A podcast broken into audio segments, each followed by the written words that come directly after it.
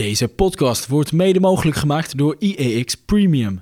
Ons team van 9 beleggingsexperts volgt de markt 24 uur per dag om te speuren naar bijzondere beleggingskansen.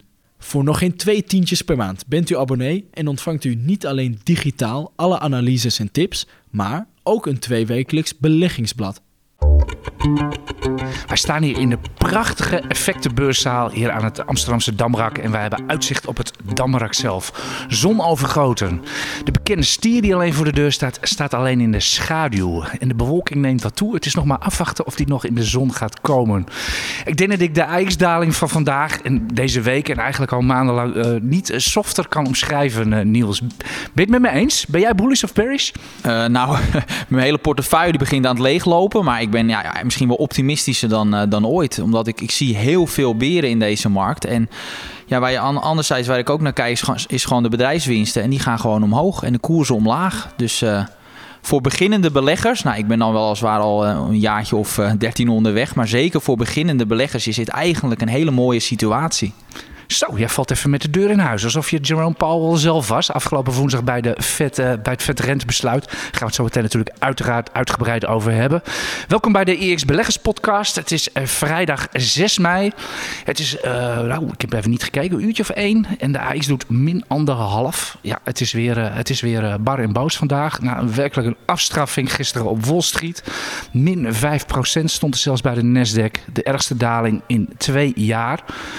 Is dit een bear market, uh, Niels? Uh, dit heeft, vertoont alles van een, uh, van een bear market. En ja, de AX zit daar natuurlijk ook al in. Dus vanaf de top zijn we hoeveel procent? Dat weet je altijd. Ja, Als de lopende encyclopedie... We zijn tot maximaal min 20 gegaan. Nu zal het een procentje of 15 zijn ongeveer. 16. Formeel zitten we in een bear market. En die duurt op 19 mei precies een half jaar. Oké, okay, ik zei het al even. Welkom bij de IX Beleggers Podcast. U hoorde hem al even. Niels Koerts, aandelenanalist van IX.nl. Ik ben Aartje Kamp. Ik ben marktcommentator voor, voor IX ix.nl en wij moeten verslag doen van een werkelijk uh, hele slechte beursweek met hele mooie cijfers. Want jij zei, jij zei het al een beetje nieuws. Het gaat de goede kant uit. Wat was er voor jou het nieuws deze week? Uh, ik denk toch wel de persconferentie van uh, Jerome Powell. Dat is wel wat mij betreft het event van, de, van deze week. Heb jij die gezien of, of, of niet? Ik, ik deed zelf verslag voor IEX. Ik, ik zat ook druk te twitteren en ik had een stuk op IEX. Wat u overigens werkelijk helemaal hebt stuk gelezen. Ongelooflijk hoeveel traffic.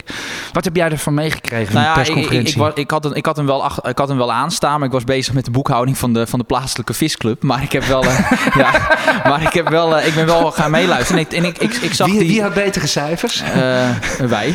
Nee, nee want ik, ik zat, zat te luisteren en ik, ik, zag die, ik hoorde die quotes van hem voorbij komen. Ik denk, nou, dat is toch wel vrij een bullische toon. Hè, als, je, als je puur kijkt vanuit een, als aandelenbelegger. En toen draaide ik me om en toen stonden de koersen gewoon plus 2%. En dat, dat steeg uiteindelijk naar plus 3. Daar, daar zeg je wat. Je, je noemt het bullish. Ik bedoel, ja. renteverhoging, misschien een recessie. Uh, het was, wat was daar nou bullish aan? Ja, maar die renteverhoging die was natuurlijk ingeprijsd. En, en wat hij ook Ja, we hebben het nog niet eens genoemd, twee kwartjes. Nee, dat klopt. En, en, en wat hij ook aangaf was dat hij echt wel ook rekening wilde houden met de economie. Maar wat veel belangrijker is dat hij zei... ja, een, een, een, verdere renteverhoging uh, gaat naar zijn mening niet leiden... tot een harde landing van de economie, maar echt een softe landing. En daar, uh, daar had hij zijn argumenten voor. En hij is wel iemand uh, ja, die, ik, die ik vertrouw. Want hij is ook iemand in, uh, die gewoon durft toe te geven als hij het niet weet. En hij had hier gewoon hele goede argumenten voor waarom die economie, uh, waarom dat een, een, een softe landing gaat, gaat worden. Jij vertrouwt hem. De, uh, de, markt, uh, op de markt is de oordeel van de Fed is uh, behind the curve. Ofwel, die inflatie loopt al veel te lang, veel te hard op. Ze zijn veel te laat met renteverhogingen. Waarom vertrouw je dan wel deze manier? nou, nou, wat wel belangrijk is, dat, dat naar mijn mening een Jerome Powell geen dubbele agenda heeft. Ik bedoel, dat in tegenstelling tot bijvoorbeeld naar mijn mening een, een Christine Lagarde... die ook echt de eurozone wil, wil redden. Ja, de ECB-president. Of bij elkaar wil houden. Hè, daarom waarom zij natuurlijk langzaam die rente wil verhogen. Omdat gewoon die zuidelijke landen dat niet kunnen hebben. En ja, die, bij een Jerome Powell draait het hem wel echt om, om, om de stabiliteit uh, van het monetaire stelsel daar. En, ja, ik, ik, vertrouw hem daar echt in dat hij de goede stappen neemt. Ze zijn dan weliswaar laat, maar ik vind wel dat, dat zij de, op dit moment de juiste stappen nemen. Hij wil in ieder geval die, uh, die dollar hard houden. En dat betekent dus in ieder geval die inflatie bestrijden. Maar wat hij natuurlijk wel aangaf is, als dit ten koste gaat van de economie, dan is het gewoon pech gehad. Ja, nee, maar dat, dat, is, maar dat, dat hoort er ook bij. Ja, dat is, heel, dat is keihard. Maar als, als je de rente fors verhoogt, gaat dat nou eenmaal ten koste van de economische activiteit. Omdat het voor bedrijven ja, duurder wordt om, om, om geld te lenen. Ja, dus dan wordt het ook minder makkelijk om, om je groei te financieren. Ja, en je noemde het al even, die koersen die gingen keihard omhoog op de woorden van Jerome Powell. Maar inmiddels is het, uh, zijn we twee dagen verder en gaan we weer keihard omlaag. Ja, nou, het was al een dag later was het al raak. Het is echt ongelooflijk. Het liep zo weer uit. Ik, ik, dacht echt dat die persconferentie wel eens de ommekeer zou kunnen betekenen. Maar het, het liep gewoon echt uh, helemaal anders. Want hij zei precies wat de markt wilde horen. En toch gaan we uiteindelijk fors omlaag. Ja, ik, ik, ik, ik, ik weet het ook niet. nee, wat, wat dat betreft... Uh, nou, ik merk het wel heel erg... het is echt bearish nu hoor, de, de, sfeer op de beurs. Aan de andere kant zie je ook weer aan zo'n woensdag dat het ook weer zo kan draaien. Want ik bedoel, uh, ik, ik, word al voor Jim Cramer uitgescholden op Twitter vandaag. Vind, je, vind je dat terecht? Jim Cramer van, van IEX.nl. Nou zeg jij het maar. Nou, ik, ik, ik, ik plug nooit aandelen. Nee, klopt. Het, het belangrijk verschil is dat hij vaak maar wat roept en dat doe jij niet. Ah, dankjewel. Toch Wordt ook wel verschillend over gedacht trouwens. Maar... Ja, nee, maar toch, er zijn ook wel gelijkenissen. Want jullie, schreeuwen al, alle, jullie schreeuwen allebei nog vrij hard. En helemaal als er een microfoon bij is. Dus, uh, dus uh, die gelijkenis is er wel. Maar ik vind wel, ja, een Jim Cramer, die moet ook, die tipt zoveel aandelen. Ja, soms een, ik zit dat wel eens te kijken, die roept echt maar wat. Oké, nou maakt ook verder niet zo heel veel uit. Maar we moeten nog even een slotconclusie trekken over, over, over de Federal Reserve. Ja, die rentes gaan omhoog. De, uh, de inflatie blijft hoog. Overigens zei Jerome Powell wel van dat er wellicht aanwijzingen zijn dat die piekt. Dus dat we gewoon piekinflatie al hebben gezien. Ik moet het allemaal nog zien, uh, Niels, met Oekraïne en China. Ja, en, uh... Het is ook wel zo dat die echt die forse energie, eh, die, die stijging van die energieprijzen, als je natuurlijk een jaar verder bent, dan loopt dat er natuurlijk uit. Want je bekijkt altijd een jaar op jaar. Dus als die energiestijging van die energieprijzen eruit loopt, gaat ook dat inflatiecijfer fors omlaag. Ja, maar ik hoor wel een als in je zin. En dan, dan weet ja, ik de lonen gaan wel omhoog. Ik bedoel, als je het ziet nu, ik geloof nu ook in Nederland, de, de politie krijgt er 9,5% bij. Ja, dat zijn wel forse loonsverhogingen. Dus je ziet het zelf zelfs ook hier in dit land, dat gewoon mensen willen gewoon gecompenseerd worden voor, voor, de, stijgende, voor de stijgende prijzen. En ja, geef ze eens ongelijk. Dat heet een loonprijsspiraal, toch? Uh, ja, ja het is, met name in de VS zie je het. Maar goed, in Nederland zie je natuurlijk ook wel het nodige gebeuren. Maar uh, het is wel zo dat de arbeidsmarkt in Europa aan zich echt wel veel zwakker is dan, uh, dan in de VS. Dus er zitten wel duidelijke verschillen. En, en het risico van een loonprijsspiraal is in de VS echt groter dan hier in Europa. Oké, nou vind ik zelf uh, de Oekraïne, en ik noem even China, vind ik grote bedreigingen voor, voor, de, voor de wereldeconomie. Door die, al die disrupties die, uh, die ze, die waar, ze, waar ze voor zorgen. Hè, er liggen honderden schepen voor de kust van Shanghai met, met dingen, spullen, onderdelen die we nu nodig hebben. Dat ligt daar maar ten niksen. Ik zie nog wel tot een recessie komen hoor. Um, dat, ja, goed, dat, dat, daar gaat de markt, als je nu kijkt naar, naar hoe de waarderingen eruit zien, uh, gaat de markt wel vanuit. Ja, ik moet het nog allemaal nog wel zien. Ik, ik, ik, ik, uh, ik, ja, wat ik tot nu toe zie, is toch nog altijd dat mensen wel gewoon bereid zijn de hogere prijzen te betalen. Mensen hebben ook behoorlijk gespaard ten tijde ja, van dat corona. Raakt, dat raakt er nu wel uit. Hè? In ja. Amerika is het spaargeld echt, uh, de laatste statistiek zien, is het spaargeld echt aan het opraken. Dus hoe moet dat in H2? Uh, ja, nee, maar het is altijd een beetje een one million dollar question. Komt die recessie erop? Ik hou me daar zelf eigenlijk nooit mee bezig. Ik ook niet, nee. Omdat dat het, het draait uiteindelijk toch, uh, naar mijn mening, bij beleggen dat je goede bedrijven selecteert. En als je goede bedrijven selecteert, ben je op lange termijn gewoon winnaar. En wat de economie dan doet, nou ja, de ene keer zit het tegen, de andere keer zit het mee. Zo, zo, zo kijk ik er echt uh, naar. Ik, ja, ik heb daar precies hetzelfde. Ik denk dat je dat ook moet doen, als, als, zeker als je als, als belegger lang in de markt zit en echt op lange, lange termijn kijkt. Dan moet je toch naar die, naar die, naar die winsten, et cetera, kijken. Want dat is op lange termijn toch leidend. En wat dat betreft vind ik het wel heel positief. Dat uh, de winstverwachtingen die stijgen nog steeds. De omzetverwachtingen gaan nog veel harder van de bedrijven. Maar ja, aandelen zijn gewoon, de AX is gewoon in een jaar tijd de helft goedkoper geworden. En dan kun je 12,4 12, keer de verwachte winst doet de index nu. Dat was vorig jaar nog 22. En uh, ja, misschien is dat nog wel veel te veel. Uh, als je kijkt naar de rentes waar dat dan allemaal heen zou kunnen. En dat er misschien een recessie komt. Nou, noem nog maar wat beren op de weg op. Maar in ieder geval, het is, uh, het is behoorlijk afgekomen. En ik voel, ik voel me er zelf nog steeds kip lekker bij. Ja, ik koop nee, natuurlijk maandelijks bij. En ik heb helemaal niet dat ik angstig nee, word of wat dat, dat heb ik zelf ook. En, en voor, zeker als je beginnende belegger bent, is dit gewoon een hele goede situatie. Want je krijgt gewoon verhoudingsgewijs een groter aandeel in de winst. Dus dit, deze daling komt je lange termijn rendement ten goede Helemaal omdat deze dalende koersen niet het gevolg, zijn, eh, gevolg is van slechtere bedrijfsprestaties. Bedrijfsprestaties zijn gewoon goed.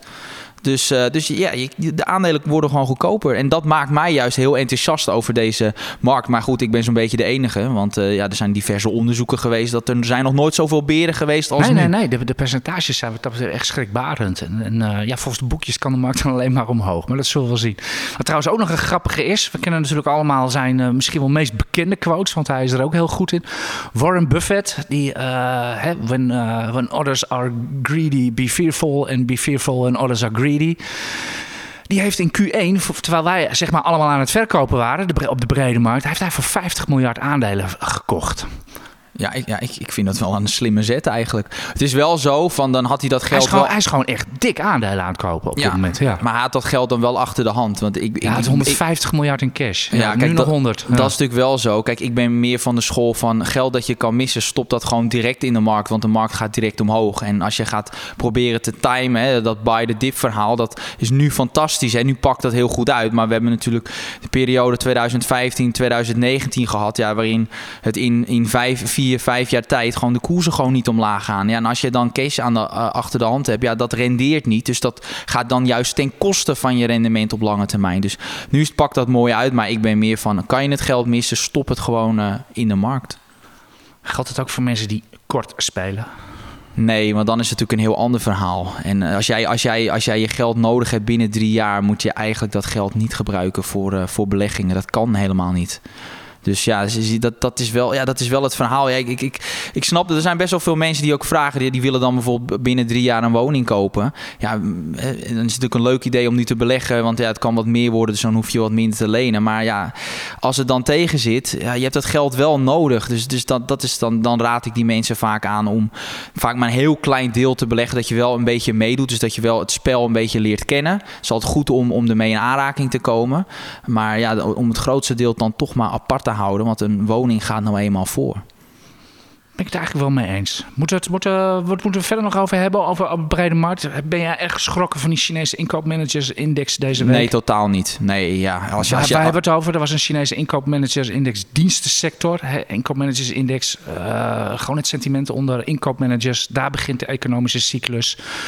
Uh, er kwam een uh, schrikbarend recessiecijfer uit, 36,2. U weet hoe het werkt bij Chinese cijfers. op de markt gaat er vanuit dat die gedicteerd zijn, gefabriceerd en niet, niet echt. En 36,2, dat, wijst gewoon op een dikke, dikke recessie. Dus dan kunt u zich afvragen of het nog veel erger is. Maar als, China, als China niest, worden we toch allemaal verkouden, Niels? Ja, natuurlijk hebben we daar last van. Maar het is toch heel logisch als jij in een lockdown zit... dat dan die inkoopmanagers indices heel slecht zijn. Dat hebben we toch ook tijdens corona gezien. Ja, dat maart, is logisch, april. maar daarom is het nog niet goed. Nee, nee, het is slecht. Maar had jij een goed cijfer verwacht? Natuurlijk niet. Nee. Dus, uh, dus daarom schokt het mij niet. Nee, maar ja, goed. Nou, ja, ik maak me daar in ieder geval wel... wel ik vind dat de grootste economische bedreiging op dit moment, hoor. Dat, dat Waar, waar we het trouwens niet over gehad hebben, is het banenrapport. Dat is normaal gesproken... Die komt zo meteen, toch? Of het niet? komt zo uit het cijfer. Dus normaal Half gesproken het, het, belangrijkste cijfer van de maand. Alleen ik verwacht daar niet echt heel veel beweging op. Want ja, die, de arbeidsmarkt is het issue niet op dit moment. Dat is het probleem. Misschien wel loongroei. Daar kijk ik eigenlijk met het meeste interesse naar. Ja. Dat, uh, hoe, hoe die dat zich ontwikkelt. Uh, maar 5,5% verwacht, geloof ik. Ja, ja, maar de banen zelf, ja, het, het, is bijna iedereen die wil, een baan wil hebben, die heeft er een daar. Dus dan, dan maakt dat niet uit. En kan een hoger salaris bedingen, zoals uh, de vetvoorzitter deze week ook al zei. Zullen we het hier maar bij laten voor, voor de brede markt? Ja. Of, waar, ja, ik, ik kom nog Chile PE tegen op het lijstje. Wou je daar wat over ja, zeggen? Nou, Moet je wel eens uitleggen wat je Chile PE is? Uh, ja, nou goed, we hebben, ik heb natuurlijk net gezegd van, uh, dat, dat, dat de waarderingen echt fors omlaag zijn gegaan. Maar je, om te bepalen of, een, of, een, of, of de markt goedkoop of duur is, je hebt daar heel veel verschillende maatstaven voor. En ik dacht van, nou, ik wil wel de, de Schiller PE noemen. Dat is echt wel een, uh, een hele ouderwetse waarderingsmaatstaf. Ik denk dat ook veel mensen hem niet kennen. dat is eigenlijk een een, een, soort van een koers-winstverhouding. Maar dan gebaseerd op de afgelopen tien jaar en dan gecorrigeerd voor inflatie. En uh, meneer Robert Schiller, die uh, Nobelprijswinnaar, die, die heeft die maatstaf bedacht. Puur omdat hij zegt van nou, het, draait uiteindelijk om de gerealiseerde winsten. Want ja, wat we wel eens weten, dat bij de winstverwachtingen willen we er nog wel eens naast zitten. Dus die kijkt echt wel echt kijken van nou, wat zijn de winsten van de afgelopen tien jaar? En op basis daarvan is, is de markt nou duur of niet? Nou, uit die maatstaf blijkt dat de aandelen nog steeds heel duur zijn.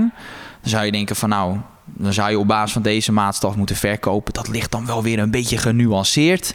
Want de rente is veel lager als je het vergelijkt met 15 jaar geleden, 10, 15 jaar geleden. De rente veel lager en ja, de verwachte winsten liggen nou eenmaal wel veel hoger. Want ja, als je kijkt naar Big Tech, uh, als je ziet het innovatiekracht van dat soort bedrijven, ja, daar hoort dan ook gewoon een hogere waardering bij.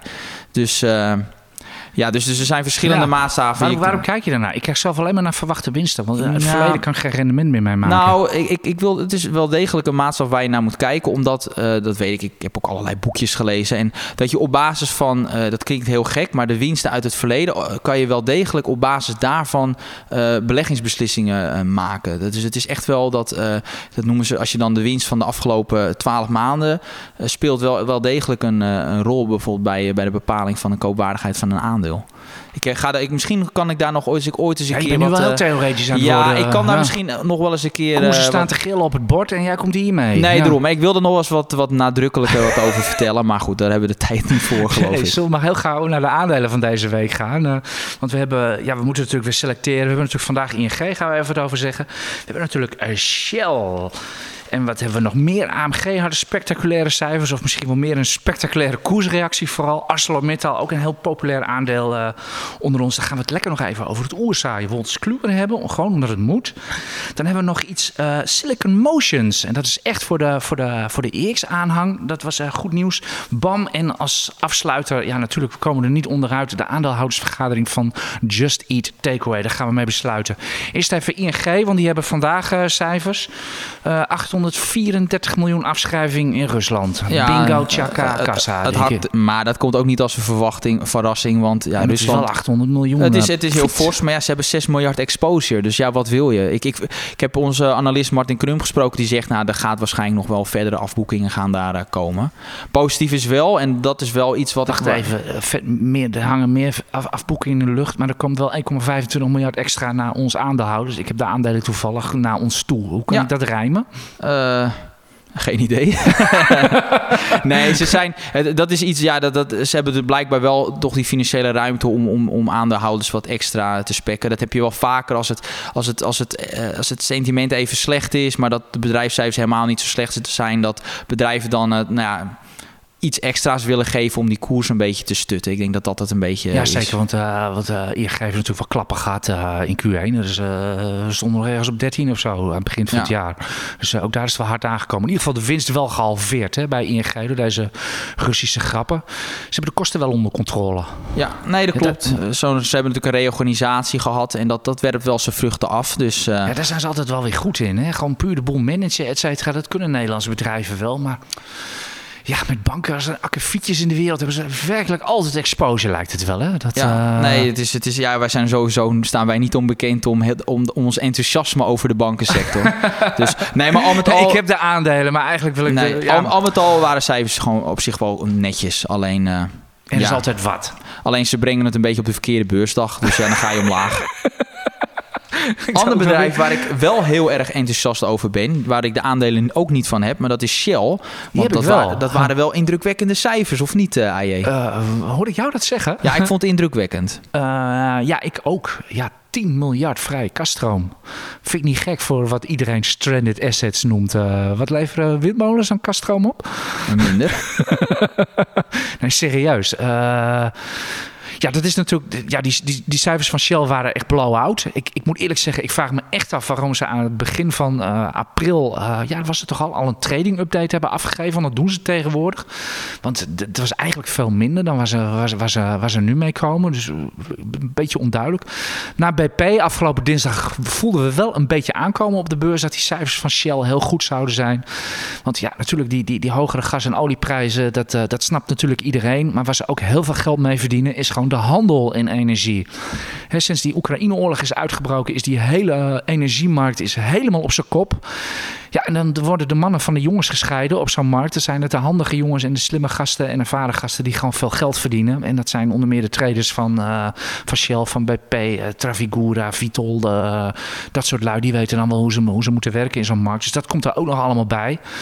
En verder, ja, geweldige cijfers. Ja. En, uh, de, de koers staat, uh, is weer helemaal boven Jan bij wijze, en terecht, van terecht hoor, terecht ook. Want eigenlijk Shell is eigenlijk een, een bedrijf wat eigenlijk perfect bijvoorbeeld in, in, mijn, in mijn portefeuille zou passen. Omdat hoge vrije kaststroom, nette aandeelhoudersreturn en wat heel goed is, ze bouwen ook hun schuldgraad af. Ik bedoel, dat aan het einde van dit jaar wordt verwacht ongeveer 40 miljard schuld. Nou, dan denk je 40 miljard, dat is heel veel. maar niet voor Shell en helemaal niet met een vrije kaststroom van 10 miljard. Dus lage schuld, hoge vrije kaststroom. Ja, dus en ik zie echt wel financiële ruimte voor nog een, extra aandelen inkoopprogramma. Dus naar mijn mening kan die koers van uh, Shell uh, nog, uh, nog verder omhoog. Ja, dat, dat heeft onze analist Martin Krum goed beschreven. Zijn recensie van, van de cijfers van Shell deze week op onze site. Shell moet ieder kwartaal beslissen wat ze met dat, die vrije kaststroom gaan doen. Ze, ze, moeten altijd vier dingen doen. Dat is, ze moeten dividend betalen, aandelen inkopen, al dan niet schulden afbouwen en al dan niet investeren. Dus dan moeten ze ieder kwartaal moeten ze daar weer in schuiven, et cetera, hoe ze dat uh, gaan indelen. En inderdaad, Martin ziet uh, door de snelheid van het inkoopprogramma van, van Shell, wat wordt uitgevoerd, ziet hij ruimte voor alweer een nieuw programma. Dus dat, dat gaan we natuurlijk zien. Maar ik wil van jou nog één ding weten, Niels. Ik, ik heb zelf de aandelen, jij hebt ze niet. zou jij ze nu willen kopen op deze koers? Ik, ik zou ze gewoon prima, is prima kunnen kopen op deze koers. Ja, je zou ik, denken ik hoor iedereen al van, ja, we hebben de rit gemist. Nee, maar dat, dat is niet zo. Want natuurlijk, de koers staat zo'n beetje op het hoogste niveau in jaren. Alleen, dat is, heeft wel een reden. Weet je, die fundamentals van, van dit bedrijf zijn ook beter dan, dan in jaren. Dus het is gewoon terecht dat die koers is gestegen. Dus die gestegen koers is gewoon het gevolg van de verbeterde bedrijfswinst. Dus dan hoort die koers er ook te staan. En ik zie echt nog wel verdere ruimte. Want ja, die, die olie- en gasprijs, ja, ik zie ze op korte termijn echt niet zo uh, eenmaal heel voor ze dalen. Dus uh, er is echt wel ruimte voor dit bedrijf dat gaan we in ieder geval wel zien. Wat ook nog even leuk, eh, wat ook nog even leuk om te zeggen is dat uh, Shell is intussen bijna weer net zoveel waard als ASML. Dat is natuurlijk hartstikke hard afgekomen. Shell hard opgelopen. Dus ze zitten nu allebei rond de 200 miljard uh, aan beurswaarde. Dat is even een uh, beursspelletje wie voor wie, daar, wie daarvan houdt. Nou, dat had twee jaar geleden echt niemand, echt niemand gaat. We moeten doorgaan. Zullen we eerst even de lezersvragen gaan doen, Niels, voordat we naar de alle, alle snelle blitse aandelen gaan? Beginnen met Ralph Travels Around. Ja, heel mooie naam op Instagram. Hoe anticiperen jullie op de veranderende koers-winstverhouding in de markt bij de afgifte van koersdoelen? Want we nou, zien natuurlijk dat die, net al over alle waarderingen. Ja, en, je ziet natuurlijk dat die koers-winstverhoudingen natuurlijk heel hard zakken. En uh, omdat natuurlijk ook de rente wel stijgt. En dus is de vraag van, goh, wat gaat, gaat daardoor ook je, ga je daardoor ook een ander koersdoel bepalen? Nou, het antwoord is eigenlijk nee en ja. Kijk, omdat de rente stijgt, daar houden we wel rekening mee. Dus doordat de rente bijvoorbeeld fors is gestegen op 10 jaar staatspapier, uh, ja, is wel, dat is vormt voor ons wel aanleiding om, om eh, met een iets lagere multiple te rekenen. Dus met dat wij dus een, ja, het bedrijf iets lager gaan waarderen. Maar puur, eh, maar echt naar de koers-winstverhouding aan zich. Dus stel dat een bedrijf van 20, een koers-winstverhouding van 20 naar 10 gaat, zou, betekent niet automatisch dat wij ook het koersdoel gaan aanpassen. Omdat we gewoon puur kijken naar die nou ja, bedrijfsresultaten, vrije kaststroom, winsten, uh, schuldniveaus. Kijk, als die dat gewoon aantrekt, maar door het slechte sentiment op de aandelenmarkten gaat een aandeel omlaag, betekent dat niet dat wij ook automatisch het koersdoel uh, veranderen. Zeker niet. Oké, bij deze. Ja. Volgende. Nu, een vraag van Dirk Hegge. Hoe kan het dat de bankensector in Amerika de afgelopen tijd daalt terwijl de rentes stijgen? Uh, nou, iets met uh, recessievrees. Ook, ja zeker. Ja, banken zijn natuurlijk het eerste de klos op het moment dat het economisch slechter gaat. Want dan wordt die stroppenpot natuurlijk extra gevuld. En wat meespeelt met name in Amerika is dat die zakenbanken die verdienen heel veel geld met beursgangen. Nou, uh, wanneer ja, echt, ja, echt de, zakenbankactiviteit. De beursgang is daar een van, maar ook emissies en uh, noem alles maar en op. En wanneer ga je natuurlijk een emissie doen? Of nou ja, goed, emissies kunnen het ook in slechte tijden als het echt nood is. Maar meestal wil je een emissie doen voor verdere groei als, het, als de koers hoog staat. En een IPO, een beursgang, ja, dat wil je natuurlijk organiseren op het moment dat, dat, dat er hoge waarderingen op het bord staan. Ja, dat is nu minder het geval. Dus ja, dat wordt uitgesteld. Ja, dat gaat gewoon ten koste van de business van die bedrijven. Dus ja, dat staat onder druk. En dan ja, kan de rente wel stijgen waar die bedrijven ook van profiteren. Maar dat, ja, zijn eigenlijk de, de minnen zijn groter dan de plussen. Dus gaat het omlaag. Een vraag van Kasseim heet hij. Uh, is Bezi niet te hard afgestraft? Sectorgenoten blijven de laatste weken immers beter liggen. Ja, Bezi is te hard afgestraft, maar Bezi stijgt ook altijd te hard. Dus uh, ja, het is, is zo'n waanzinnig uh, volatiel aandeel. Ik vind het overigens wel goed dat deze luisteraar uh, vergeleken heeft met, met sectorgenoten. Want hè, Niels, hoeveel mensen komen, worden, spreken ons wel niet aan op, op Just Takeaway. Hoe kan het nou dat het daalt, et cetera? Nou, dan is het antwoord als eerste vaak van, nou, kijk eens om je heen. En, maar goed, Bezi, kun jij daar wat zinnigs... Ja, het, is, het is een waanzinnig volatiel aandeel en dat hoort er gewoon bij. Ja, en de outlook voor het tweede kwartaal viel ook een beetje tegen. En dan heb je natuurlijk nog met deze, ja, met de rentes die stijgen. Dat is natuurlijk altijd niet handig voor, of niet, niet fijn voor een bedrijf als Bezi. En het sentiment is slecht. Ja, dan gaan dit soort bedrijven gewoon harder omlaag. Dus dat hoort er nou eenmaal bij. Ik bedoel, ik weet nog, eh, ik heb ze nog uh, toen in het hoogtepunt corona aangeschaft voor 20. Ja, ik, ik, ik knipte een paar keer met mijn ogen en het stond 60. Ja, dat is ook Bezi. Ja, nu gaat het terug. Ja, ja dat, dat kan, dat hoort erbij. Ja, het is. Het is uh ja, het woord valt niet meer zo vaak bij chippers natuurlijk, maar dat is in wezen natuurlijk ook een hoog cyclische, cyclische sector. En wat dat betreft is, uh, is, is van, van onze drie chippers of vier chippers, als je NXP ook nog meerekent, uh, is dat de meest gevoelige daarvoor, voor, voor die cyclus. Nou, en uh, zometeen gaat Niels dat ook uitleggen bij ArcelorMittal, waar we nog over hebben. De, de, echt die echt gevoelige cyclische aandelen, et cetera, die hebben nou eenmaal een lagere waardering. Dat speelt ook een, ook een rol bij, bij Bezi. Ja heel helder.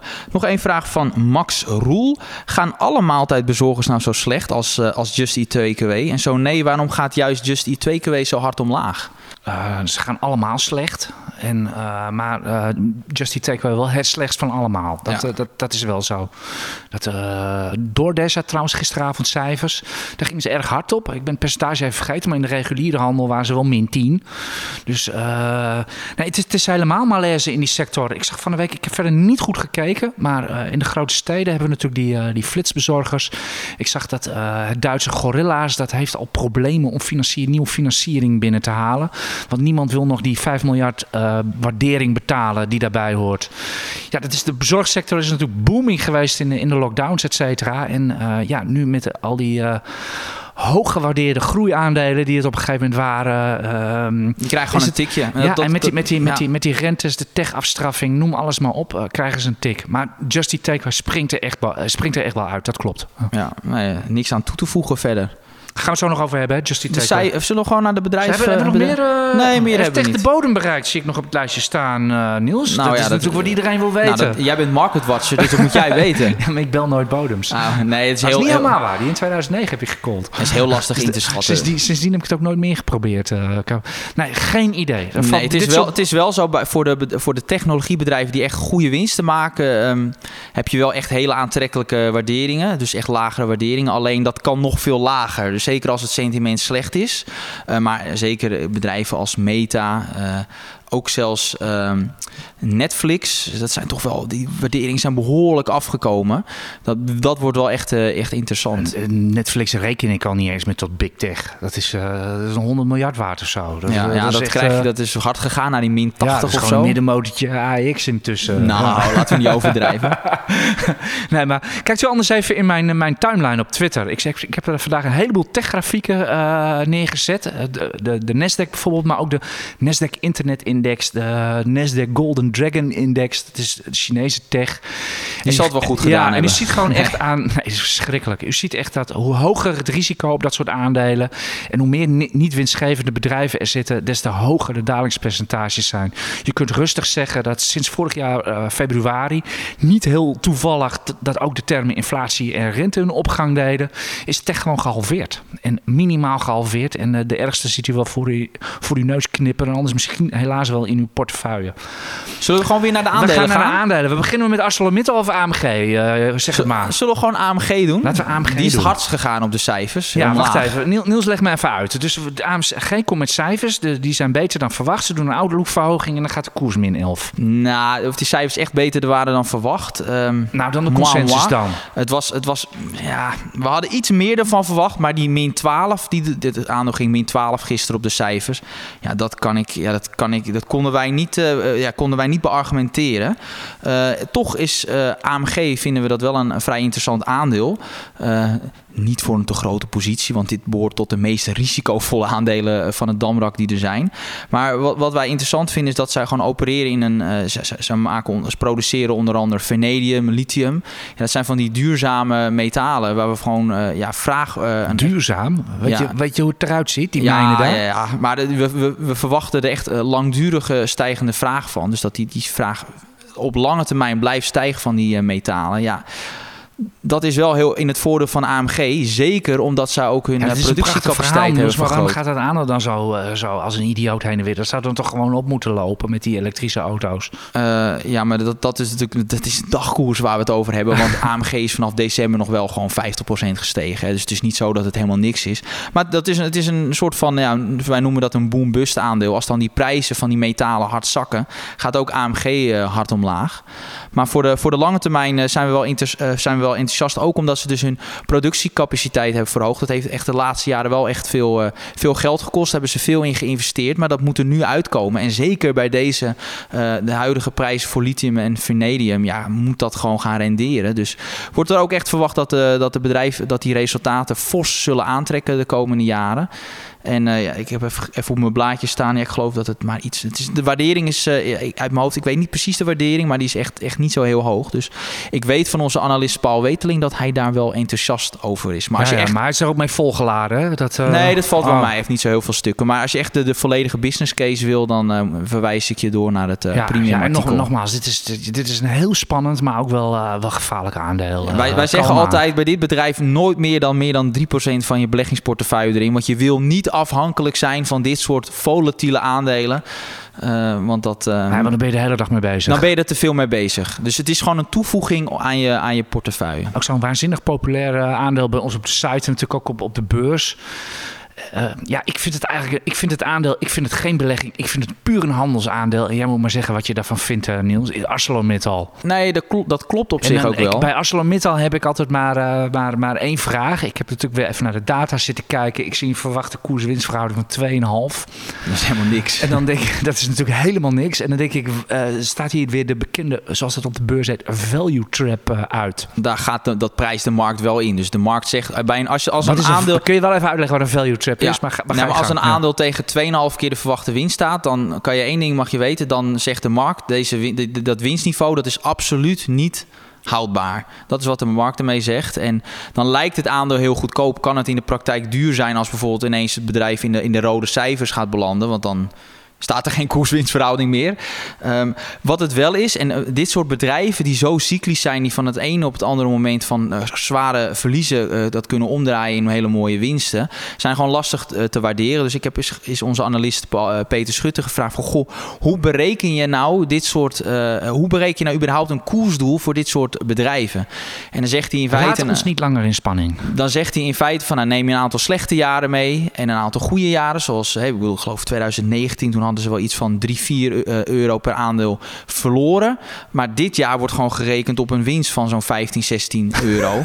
dus dat geeft maar weer aan hoe groot het verschil is. De koers doet nu iets van 28. Dus dat, zie je, dat geeft maar weer aan hoe... Uh, hoe, volat, hoe, ja, hoe, hoe, hoe het kan veranderen. En hij zegt hoe, feite die winsten zijn bij cyclische aandelen. Ja, dus hij neemt BC heeft daar dus ook heel veel last van, maar, maar ook eigenlijk een Axo Nobel of uh, noem ze Ja, dus, dus hij, hij neemt dus gewoon goede en slechte jaren mee en dan zegt hij nou dan kom je ongeveer uit op, op 5 euro in een normaal jaar moet dan haalbaar zijn. En dan zegt hij nou het is een cyclisch bedrijf, daar zetten we een lage waardering op 7, 8 keer de verwachte winst en dan zit je ongeveer op 35 uh, eh, euro, 37 of zoiets, 35 euro tot en met 40. Wat staat er nu op bord 28 of zo? Ja, zoiets. Dus je zou het op basis daarvan kunnen kopen. Alleen ja, ik, ik hou nooit zelf nooit van bedrijven die op lange termijn eigenlijk nooit waarde creëren. als je, als je de grafiek van ArcelorMittal van de afgelopen 20 jaar pakt, dan heb je niks verdiend. En daar, daar hou ik niet zo van. Dan heb ik dan toch liever een, uh, Wolters Kluwer bijvoorbeeld. Uh, Wolters Kluwer, dat is wel, vind ik wel een leuke overgang van ArcelorMittal naar Wolters Kluwer. Maar dat is van, heel, het, uh, dat van, van, ongeveer het wildste naar het, uh, naar het meest saaie aandeel van het Damrak. Ja, dat aandeel wil dus, maar dat is dus een prachtig bedrijf, maar dat wil dan weer niet, geen particuliere belegger die dat zijn beetje wil, wil hebben. Ja, ik ken er maar heel weinig die, dat, die daar heel enthousiast van worden. toch voor ons of ik niet? volg het, ja. dat hoeveel is, uh, lezers heb je op zo'n stuk als je nou, daar wat over dat, hangt er, Nee, dat, dat is niet zo. Het hangt altijd af hoe je de kop uh, maakt. Dus je moet wel een aantrekkelijke kop verzinnen. Dus als dan, je dan zet, er... Nancy doet wel heel erg wild, dan heb je wel lezers. Nou ja, ja goed, je, moet, je moet niet zeggen... Nancy is natuurlijk ja. de CEO van, uh, van Wolters Kluwer. Al twintig ja. jaar. Doet ze, ze doet het heel erg goed. Nee, maar Wolters Kluwer is een dataleverancier. En zij hebben gewoon relatief weinig last van, van de gestegen energieprijzen. En ja, zij zijn ook een van de weinige ah, bedrijven... Ja, ze verhogen gewoon ieder jaar hun abonnementen. Ook, en, juist, en want die marges, en zelfs in deze tijd, lukt het ze om hun marges te verhogen. Nou, er zijn op, op de energiebedrijven na zijn er bijna geen bedrijven te vinden die, die hun marges weten te verhogen. Dus als je dan je omzet ook nog eens een keer hard stijgt, omdat jij veel omzet in Noord-Amerika behaalt, nou dat is met die sterke dollar wel fijn. Dan heb je dus en een sterk stijgende omzetgroei en gaat die winst ook nog eens een keer uh, harder omhoog, omdat die marges omhoog gaan. Dus is dit, is, dit een aandeel, is dit een aandeel om te hebben voor mensen die echt als de dood zijn voor een uh, recessie en, en, een dik dalende beurs? Nou ja, als de markt heel hard zakt, zal ook dit aandeel zakken. Ja, als maar, mensen maar minder, trekkers gaan verkopen, ja, gaat alles naar maar beneden. Maar dan wel minder hard dan de markt zelf. Dus dit is als jij dus ja, dit is ja, gewoon overleven zeker. Zeker. Dit is echt wel een ja, mooi fonds. Ik ben er wel. Ik heb zelf ook een klein plukje van. Dus. Uh, tussen al, de, al, die, uh, al die blitse aandelen heb je dan ook nog gewoon Nancy staan. Uh... Ja, ja, ja, in feite wel. ja. BAM. Oh jee. Moeten we het daar nog over hebben? Dat gaat eigenlijk nooit meer over BAM. Uh... Nee, ik heb een beetje het gevoel dat, dat, dat bepaalde mensen slash beleggers een beetje de handdoek in de ring hebben gegooid. Dat we wel een beetje accepteren dat, uh, dat het hem niet gaat worden? Het is een beetje sinds, uh, sinds Volker Wessels van de beurs is verdwenen... dat de bouwbedrijven niet meer zo in de belangstelling staan. Dat is echt jaren terug dan... We hadden het de hele dag over bouwers. Uh, nou ja, goed. Nu, nu veel minder. Ja. ja, de cijfers zelf... Moi, moi, moi. Ik kan daar niet, ja, niet heel veel van maken. Het probleem bij BAM vind ik hele lage marges. Ze hebben hoge schuld en ik vind het afschuwelijke business waar ze in opereren. Ja. Als, het, als het goed gaat, dan zitten ze met te, veel, of zitten ze met uh, te weinig personeel. Uh, moeten ze veel extra gaan betalen. Uh, moeilijk, ja, als moeilijk. het slecht gaat, hebben ze te veel mensen. Ja, dan, dan zitten ze juist met die mensen in hun maag. en dan, dan, dan, dan, dan moeten ze zelfs projecten aannemen tegen een negatieve marge. Dus ja, dat is, en, en dan moeten ze dan ook weer op afschrijven. Zoals bijvoorbeeld die, dat ene project waarvan we de naam niet mogen weten, maar waarvan iedereen weet dat het met een A begint en op Sluitdijk eindigt. Ja, dat, dat, dat, ja, dat, is, dat, is een, dat hangt echt als een maar molensteen. Staat nog informatie over of niet? Nee, niet bijzonder. Het is wel zoiets dat uiteindelijk verwachten we daar wel weer opnieuw afboekingen. En als dan ook nog eens een keer uh, de, de, conjunctuur verslechtert, ja, komt het bedrijf natuurlijk, gaat het echt in, in de hoek zitten waar de klappen vallen. En dan sluit ik zeker niet uit. Zeker als je kijkt naar hoe zwak die balans is. aankomen. Nou ja, als je dan kijkt hoe zwak die balans is, ja, dan moet je niet gek van staan opkijken als, als daar een emissie komt. Dus dit is echt, uh, ja, we, we, zijn als beleggers des niet eens, we zijn nog niet eens heel negatief erover, maar je moet er gewoon wel, wel mee opletten met dit. Uh, bedrijf. Dat ja, natuurlijk de rendementen die je hiermee kan halen, zeker op korte termijn, kunnen heel hoog zijn. Alleen op lange termijn ook weer hetzelfde verhaal als bij ArcelorMittal. Geen waardecreatie. Nee, en, dat is het fundamentele probleem daar. Hè? Ja, dus, ja. dus dan kan die waardering wel aantrekkelijk ogen. Ja, maar, dan, dan nog iets. Ik zag uh, ook heel veel uh, supply chain problemen voorbij komen. Personeelsproblemen, je noemde het al even. Er moeten een miljoen woningen gebouwd worden in Nederland. Gaan die er komen? Nee, tuurlijk niet. Dat is een, dat is een meer dan duidelijk antwoord, uh, Niels. Als Hugo de Jonge zegt dat ze er komen, dan moet je natuurlijk vraagtekens bij stellen. ik bemoei me hier verder maar even niet mee. We doen altijd ons best om deze podcast zo apolitiek mogelijk, mogelijk ja, te we, houden. We, we wagen een dappere ja, poging. U mag, u mag ons aanvallen over, over, en het volstrekt met ons eens zijn wat we over de markt vinden, et cetera. Maar laten we politiek maar even hier buiten laten. En, uh, over politiek gesproken. Uh, we hadden natuurlijk van de week met waanzinnig veel tamtam -tam in Bombardie. Wij maakten onszelf daar ook een beetje schuldig aan. De aandeelhoudersvergadering uh, van Justy Takeaway, waarin de vertrouwensvraag zou worden gesteld. AKA natuurlijk van, van hedge fund Catrock, dat er voor 7% in zit. Het werd eigenlijk een beetje een non-event, Niels. Ja, de media had wel groot uitgepakt. Er stonden allemaal camera's bij. Ja. Excel was zelfs de plaats van ze dachten allemaal, nou die CFO, hè, die financieel directeur, die, ja, Brent Wissink, ja. die kan wel eens geslachtofferd worden. En want dan kijk je naar de stemming, ja, 78% is voor. Dus uh, nou ja, toen droop iedereen weer af. Ja, Jitse zelf krijgt 98%. Dus zelfs Catrock moet hebben voorgestemd voor hem, want die hebben dus 7%. Dus, uh, ja, nou ja, goed, daar valt ook wel wat voor te en zeggen. toen trakteerde Jitse op bitterballen en ging de koers min 9. En... Nee, hij ging niet min 9, min 20. Hè, want uh, er staan nu drie dagen later. Ja, die dag. Ja. Die dag min 9, daarna min 12 en nu gaat er weer uh, x procent af. Dus het is, uh, het is echt ja, een drama. Kan ja, er niks anders van maken. niet eens nog of er nog 20 euro op het bord staat. Ik vrees dat als wij klaar zijn met de podcast dat het eronder staat. We gaan, we gaan zo meteen, meteen, we gaan zo meteen, meteen kijken. Hè. Maar, maar, maar serieus, wat moeten al die mensen die in Just Eat Takeaway zitten? Ik heb gisteren op Twitter heb ik gezegd van als je ze hebt en je bent helemaal geknipt en geschoren, en je ligt er wakker van, weet ik veel. Eh, kijk gewoon even blanco naar die koers. Als je ze niet zou hebben, zou je ze op deze koers willen hebben. Zeg je volmondig ja, ik vind het aantrekkelijk. Want ik kan zo op een bierveeltje uitrekenen dat die tent uh, meer dan 5 miljard is. Waard is wat, wat er nu nog staat. Dan moet je ze houden. Wil je ze niet hebben voor dit geld, dan moet je, moet je ze gewoon verkopen en nooit meer terugkijken. Ja, ja het is lastig als het zo is afgestraft. Hoe denk jij daarover? Nou, ik vind het, ik, ik vind het een lastig. Je, ik, ik, ik wil, er is wel een casus te maken dat die som der delen gewoon veel, veel meer waard is dan, dan het geheel wat het nu is. Alleen die markt voor maaltijdbezorging, die marges zijn flinterdun. Nou, je ziet nu ook die kosten, die, die loonkosten gaan natuurlijk ook verder omhoog. Daar zullen ze ook last van hebben. Ik, uh, ja, ik heb ze zelf niet. En, uh, maar ja, ik, ik vind, ik vind het heel ingewikkeld. Dat, uh, ik, ik, ik zou er eigenlijk geen advies over durven nee, geven over dit ik, fonds. Ik, eigenlijk ook, ik denk dat ze veel te ver zijn, zijn afgestraft. Net wat ik zeg, je kan zo uitrekenen. Hè. iFood is al anderhalf miljard waard. Grubhub zal toch ook nog een paar miljard waard zijn. Justy Takeaway zelf toch ook wel. Dus dan zit je al zo aan, aan die 5 miljard. Maar het sentiment is zo waanzinnig slecht.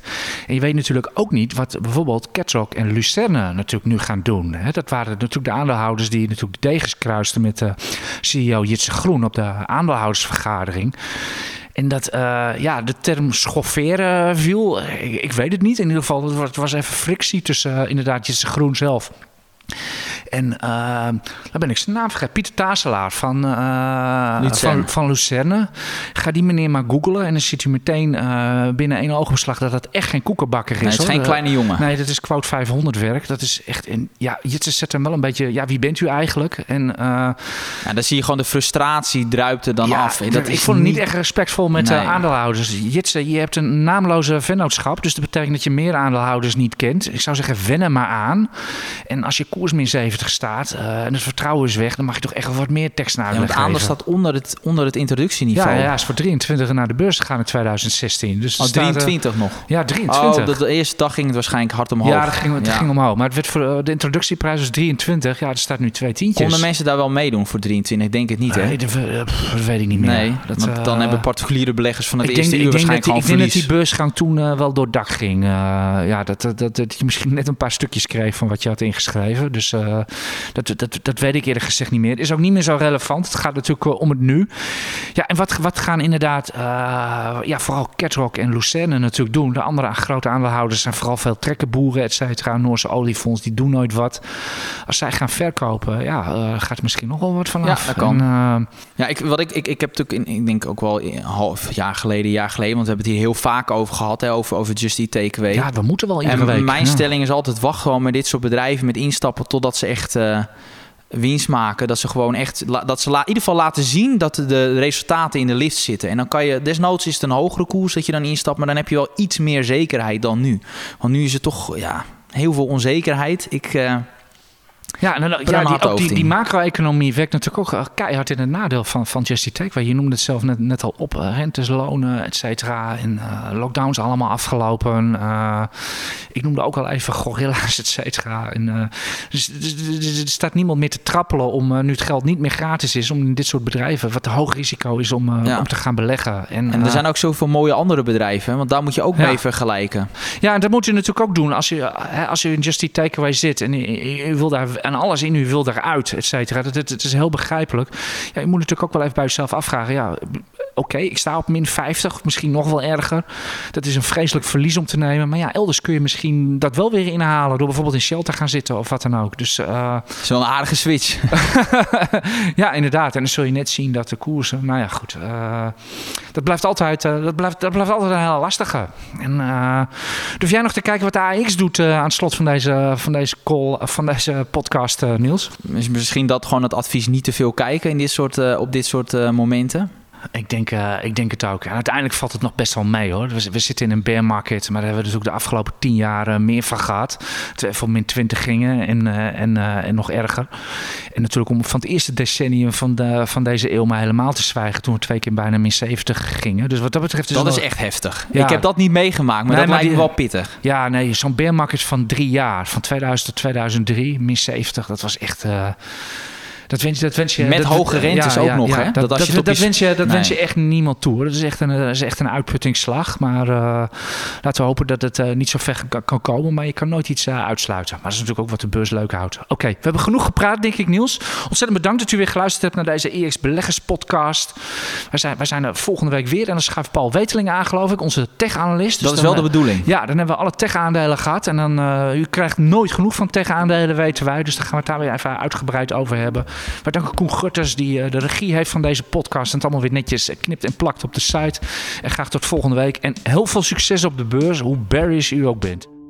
Nog even een reminder. Wilt u de analyses en kooptips van Niels Koerts en de acht andere beleggingsexperts ontvangen? Dat kan. Voor nog geen twee tientjes per maand bent u abonnee en blijft u digitaal constant op de hoogte van de nieuwste analyses en tips. Daarnaast valt er elke twee weken een gloednieuwe editie van het IEX magazine op uw deurmat. Meer weten? Ga naar iex.nl/podcast.